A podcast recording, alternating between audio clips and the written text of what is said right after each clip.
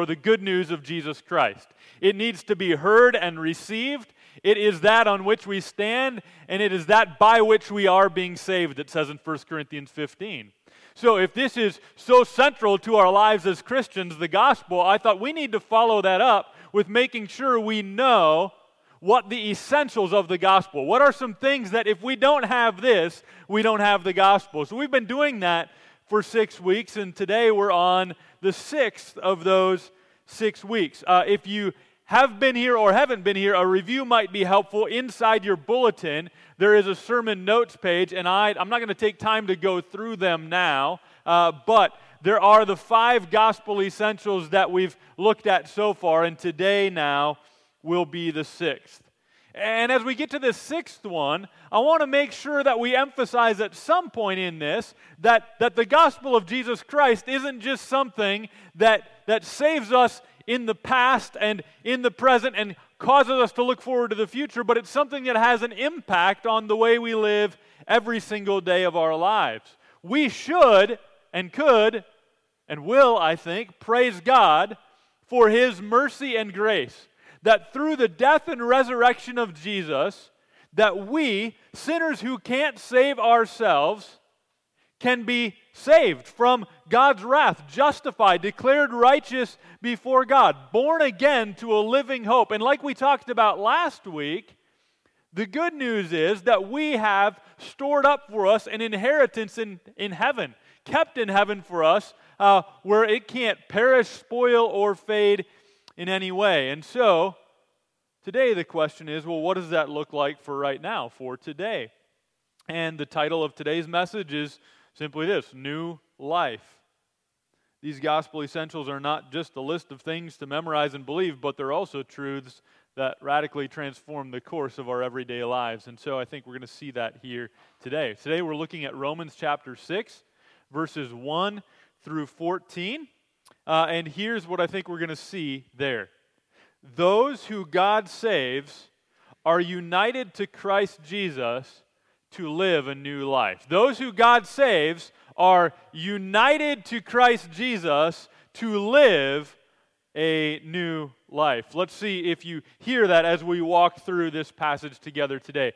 Our custom is, if you are able, that we stand as we read God's word. And so, would you stand as we read Romans chapter 6, verses 1 through 14. Uh, let's pray. God, I, I need help. We all need help. Our minds, our hearts, we're, we're maybe weary, we're maybe distracted.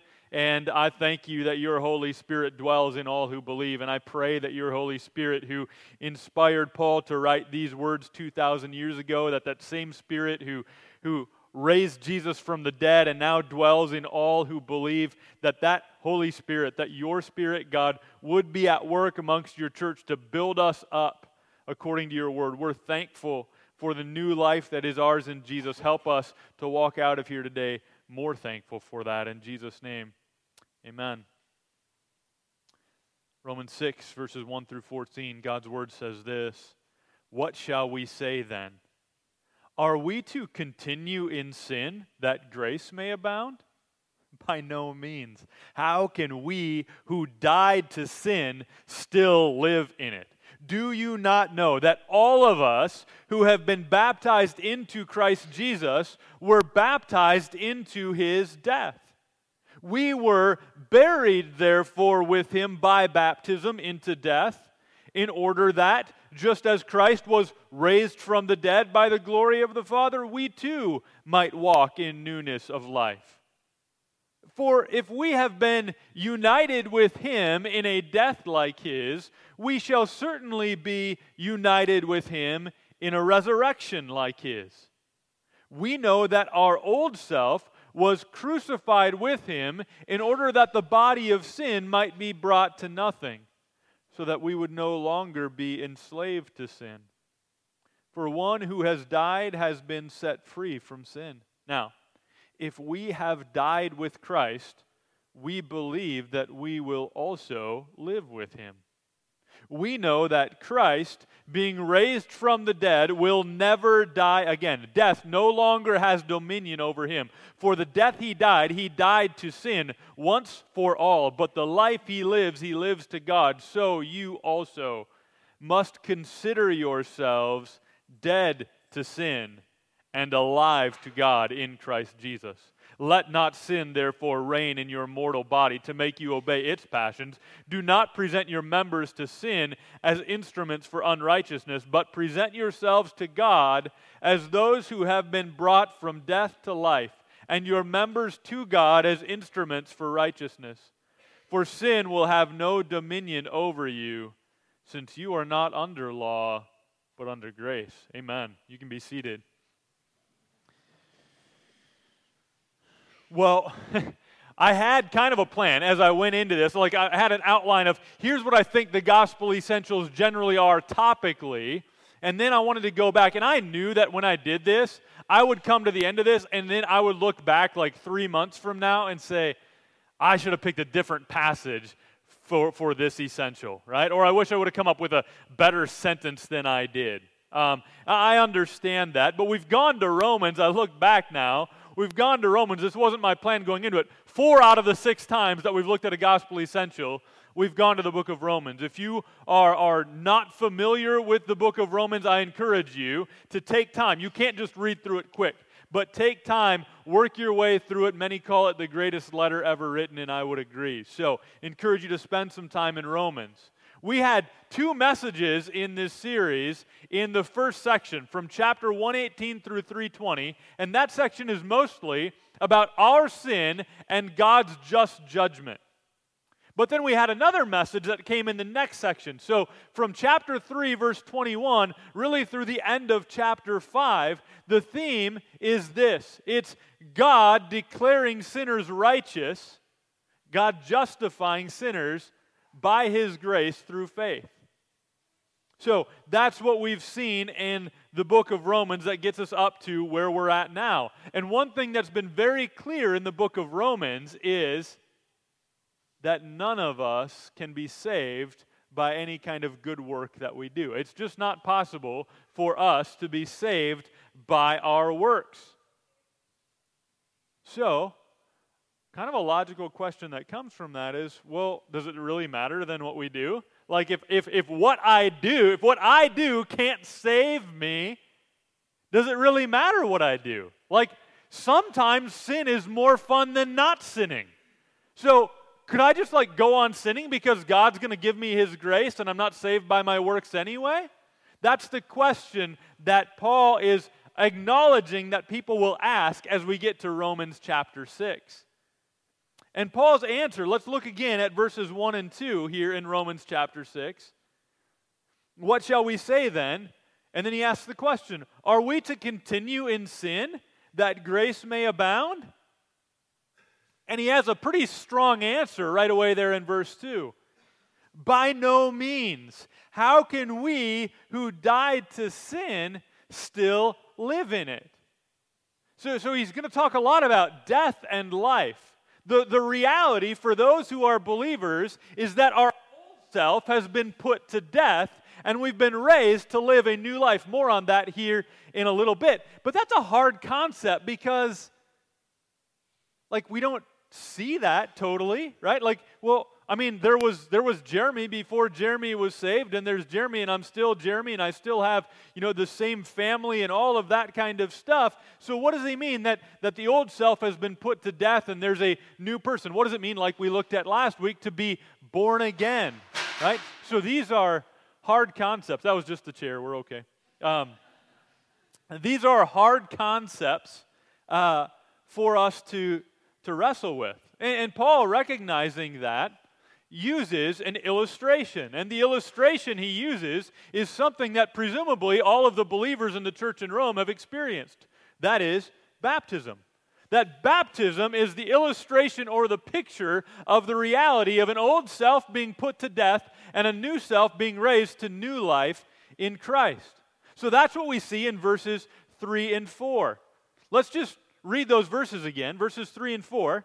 It says this do you not know that all of us who have been baptized into Christ Jesus were baptized into his death? We were buried, therefore, with him by baptism into death, in order that, just as Christ was raised from the dead by the glory of the Father, we too might walk in newness of life.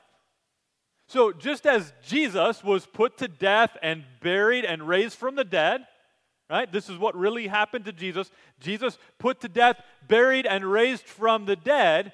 So it is with our old selves buried, uh, put to death, buried, and raised to new life in order that we too might walk in newness of life. So here's a principle that I think is certainly communicated in this passage and elsewhere as well, and it is this baptism displays an identity, it doesn't create an identity.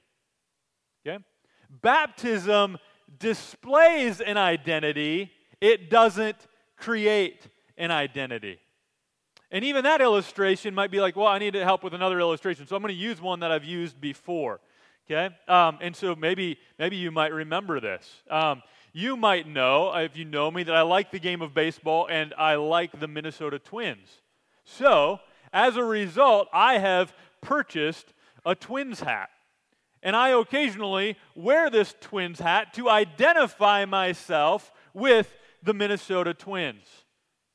This hat does not make me a Twins fan. I do not become a Twins fan by putting this hat on, but I am a Twins fan, therefore I put the hat on. If I were to take this hat, now, Randy Smuck is back in church with us. She hasn't been here for a while. She's wrong. She's right about a lot of things, but she's a Royals fan. Okay? If I were to walk to the back of the sanctuary and put my twins hat on Randy, she would probably rip it off her head. Uh, but if I put my twins hat on Randy's head, I could not, by doing that, make Randy into a twins fan, right? She, she's a Royals fan, for better or for worse, I guess, right? Uh, and so, so me putting this on her is not going to change that reality right? So I put this on to display a reality, not to create a reality. I put this on to display my identity, not to create an identity. Likewise, baptizing someone as an infant or an adult has no power to cause a sinful heart to be transformed, right? By, by baptizing somebody, either by sprinkling as an infant or by immersion as an adult, that has no power to transform somebody on the inside to take a dead, sinful heart and to make them alive again. Baptism instead displays an identity, not creates one. I can't put anybody in Christ by baptizing them, but I encourage people to choose to be baptized as the God ordained way to publicly proclaim your identification with Jesus in his death and resurrection. So, verses 1 to 4 get at this new life by talking about baptism. And, and you'll notice in verses 1 to 4, I think I have it on, underlined in those on the screen. On the screen there, uh, all of this language of union with Christ. We're going to get to more of that here in the next passage, but notice all of these things that, that highlight union with Christ. We're baptized into Christ Jesus, into his death, buried, therefore, with him. More on that in a minute. But I'm going to pause after each of these points for some brief application. Application point number one is simple it's this Has God given you new life in Christ? If so, get baptized. If you are someone who, by God's grace, learned at whatever point in your life, maybe you were a young child, maybe it's just recently, but if you, by God's grace, have learned the truth that you are a sinner before God, you are one deserving of God's wrath and you are unable to save yourself. But somebody loved you enough to tell you the good news that Jesus died and was raised from the dead so that you could be justified by God, saved from his wrath, and born again to a living hope with an inheritance in heaven kept for you. You then, as you put your faith in Jesus, have a new identity. There is a transformation that has taken place, a conversion that has taken place inside of you. It's an internal reality. This is what has happened to all who are saved. According to this passage, you have died to sin. Your old self, ruled by sin, is put to death, and a new life has been raised up. This is a miraculous work of God. And the way that this work that's happened inside is displayed is through baptism.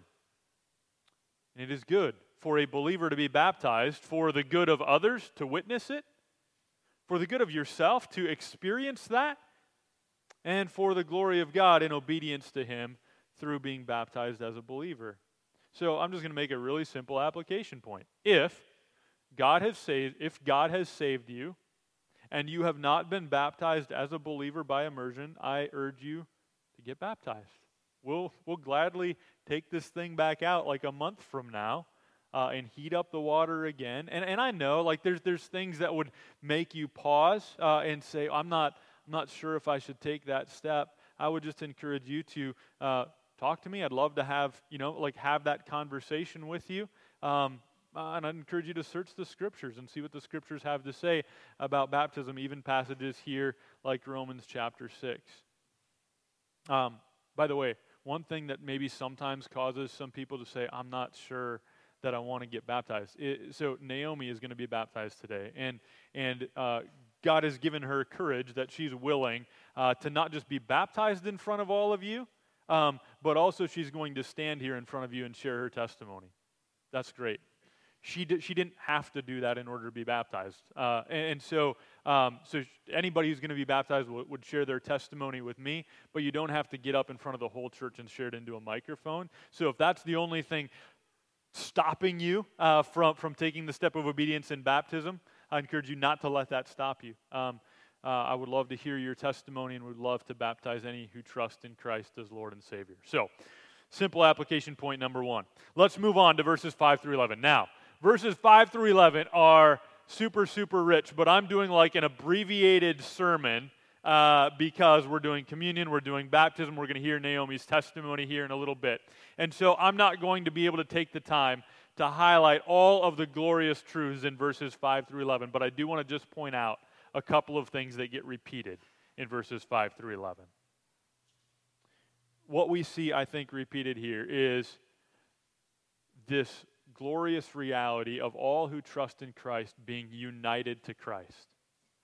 Do you see that over and over again in verses 5 through 11? If you look at verse 5, you see it. It says things like, united with him in a death like his, united with him in a resurrection like his. Okay? You see it in verse 6, crucified with him. You see it in verse 8, died with Christ also live with him. So you see this theme of new life in Christ, uh, having this, this sense of being united with Christ, having union with Christ. And then there is this glorious reality in verse 11 that there was this old self with an old master that has been put to death, and we've been raised to live a new kind of life. Look at what it says in verse 11. Verse 11 says this So you also must consider yourselves dead to sin and alive to God in Christ Jesus. Here's application point number two. Consider yourself dead to sin and alive to God in Christ Jesus. I, I, don't try to get super creative. I don't know if you noticed that. Creative as I get is my twins hat illustration, okay? I just want to say what the word says, and here the application is pretty simple. Paul tells the church in Rome, consider yourselves dead to sin and alive to God in Christ Jesus. So I'm going to tell the church in Iowa Falls, consider yourselves dead to sin and alive to God in Christ Jesus, right? Here's the reality. Do we, after God has saved us, do we still face temptation to sin? Yes, right? Perhaps for you, your tongue is especially sharp. Perhaps for you, your eyes are quick to lust after what is not yours. We are all tempted in a variety of ways, and the command here in verse 11 to Christians is a vital command. It says again this Consider yourselves dead to sin and alive to God in Christ Jesus. This is our new reality. Verse 6 said this. Verse 6 tells us that we are no longer enslaved to sin. Our old self crucified with him in order that the body of sin might be brought to nothing, so that we would no longer be enslaved to sin. So we will still face temptation to sin, but the good news for us who are in Christ is that sin is no longer our master. We're no longer enslaved to sin. I don't have to do what sin tells me to do. I don't have to say this, drink this, look at this, whatever it might be. Verse 11 is just saying, well, just remember that. Con- consider this. Consider yourself what you actually are dead to sin and alive to God in Christ Jesus. Sin is no longer your master, Jesus is your master. When I'm meeting with someone to prepare for baptism, I think probably every time, except for when I met with you, Naomi, I totally forgot to talk about this. So this is me talking to you about this right now, okay? Um, when I meet with somebody uh, to talk about baptism, I, I always mention uh, that, that you need to be reminded over and over again when you're faced with temptation to sin. One of the beautiful things that a baptism does is it's a physical thing that you will remember so that in a moment when you are facing temptation to sin, even though you know the reality that I'm dead to sin, sin's not my master, but, but, but having that picture of an actual experience of being put totally under the water is a reminder that that old me that used to just listen to whatever my body and heart told me to do, I don't have to do that anymore, right? And so there's this beautiful picture in baptism of being buried with Christ, my old self being put in the grave, and it's no longer my master. So consider yourself dead to sin and alive to God in Christ Jesus. And then the last three verses. Our new life in Christ looks like us asking God, use me as your instrument. Use me as your instrument. There's a therefore there in verse 12 that points us back to this. It says this Let not sin, therefore, reign in your mortal body to make you obey its passions. Let's keep reading. Do not present yourselves to sin as instruments for unrighteousness, but present yourselves to God as those who have been bought, brought from death to life, and your members to God as instruments for righteousness. And in this, for sin will have no dominion over you, since you are not under law, but under grace. So, because you are dead to sin and alive to God in Christ, this is your new reality. Because you are now united to Christ by faith, because your old self is put to death and buried, and you've been raised to a new life, there's a command don't let sin reign. Before, there was no way we couldn't let sin reign. Sin reigned, sin was our master. But part of what's happened for all who have been saved is we've been set free from sin as our master. And so we can obey the command with the Holy Spirit living in us. We can obey the command. Don't let sin, therefore, reign in your mortal body. It's not in charge anymore, so don't let it be in charge.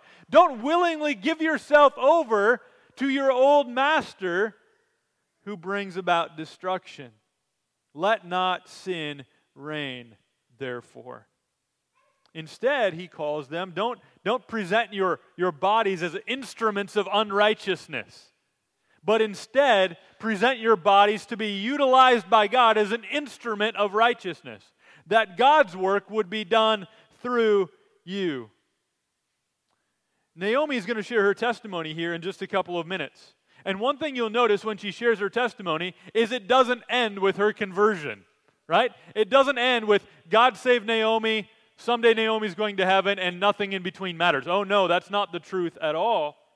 You're going to hear her testimony, and in many ways, conversion is just the beginning. God is already using Naomi as an instrument in his hands to accomplish his purposes in this world, and that's true for all of us who are in Christ. And so, application point three is simply this let God utilize you. Let God utilize you one more baseball illustration. Some of my favorite players in baseball are, are called utility players. You know what a utility player is on a baseball team? It, it's a player who can kind of just be put by the manager wherever that player is needed. They're not an expert, highly specialized in just one thing, and that's the only thing they can do. A utility player can be used by the manager to be put in whatever place he wants. They're an instrument to be used. We need this to get done. All right, that's what I'll go do. What I love among many things about our church is that we've got a bunch of utility players in our church. People that are willing to be used by God. There, there's something that needs to be done. I see it. I'm going to go do that. There's somebody that needs to be loved. I'm going to go love them. Right? We have a church full of utility players, and praise God for that. That we would be people who don't let sin reign in our bodies, but instead give ourselves to be used by God as instruments of righteousness. I, I like words a lot, and there's a verse in a song that has a lot of words that I think are uh, very fitting for this final application point. And so I'm just going to close with those, uh, and then close in prayer before Naomi comes up. Listen to these words from a song called Instruments of Mercy. These words The same God who measured the waters in the hollows of his holy hands is the same God that uses broken man to expand his fixed plan. Sovereign, infinite, eternal, personal, and intimate. Independently playing the harp with the various parts of our heart's instrument. A symphony of saints saved from sin, singing spiritual songs, pausing in awe where all praise and all applause belongs to God, stretching and bending, pitch, pruning, tightening, and tuning. It's the residue of His resin that's the evidence of His divine choosing, using the weather and the storm to conform us into the image of our glorious Lord Scorn to compose a score being stitched together in melodious chord. It's the strumming and pressing of strings that momentarily stings, but in the end, it ultimately brings us to a place that causes hearts to sing. With your hands, play your song. Use my life. I'm your instrument. This is a prayer, right? Tune my heart to sing your song. Use my life. I'm your instrument. Let's pray. God, you have done great things. And I'm just thankful. I'm thankful that I'm not who I used to be. And, I'm standing in a room with a group of people who are not who they used to be. And it's not because we've worked really hard and we're doing a pretty good job at doing pretty good, but it's because of your grace that our old selves have been put to death, that sin no longer has dominion, that we have been united with Christ and raised to new life. God, thank you for your gracious work. And help us to live that new life, not letting sin reign, but being utilized by you. Help us when we face temptation to consider ourselves dead to sin and alive to you in Christ. I pray that we would all be encouraged now as we hear Naomi's testimony and witness her baptism as a beautiful picture of the new life given to us in Christ.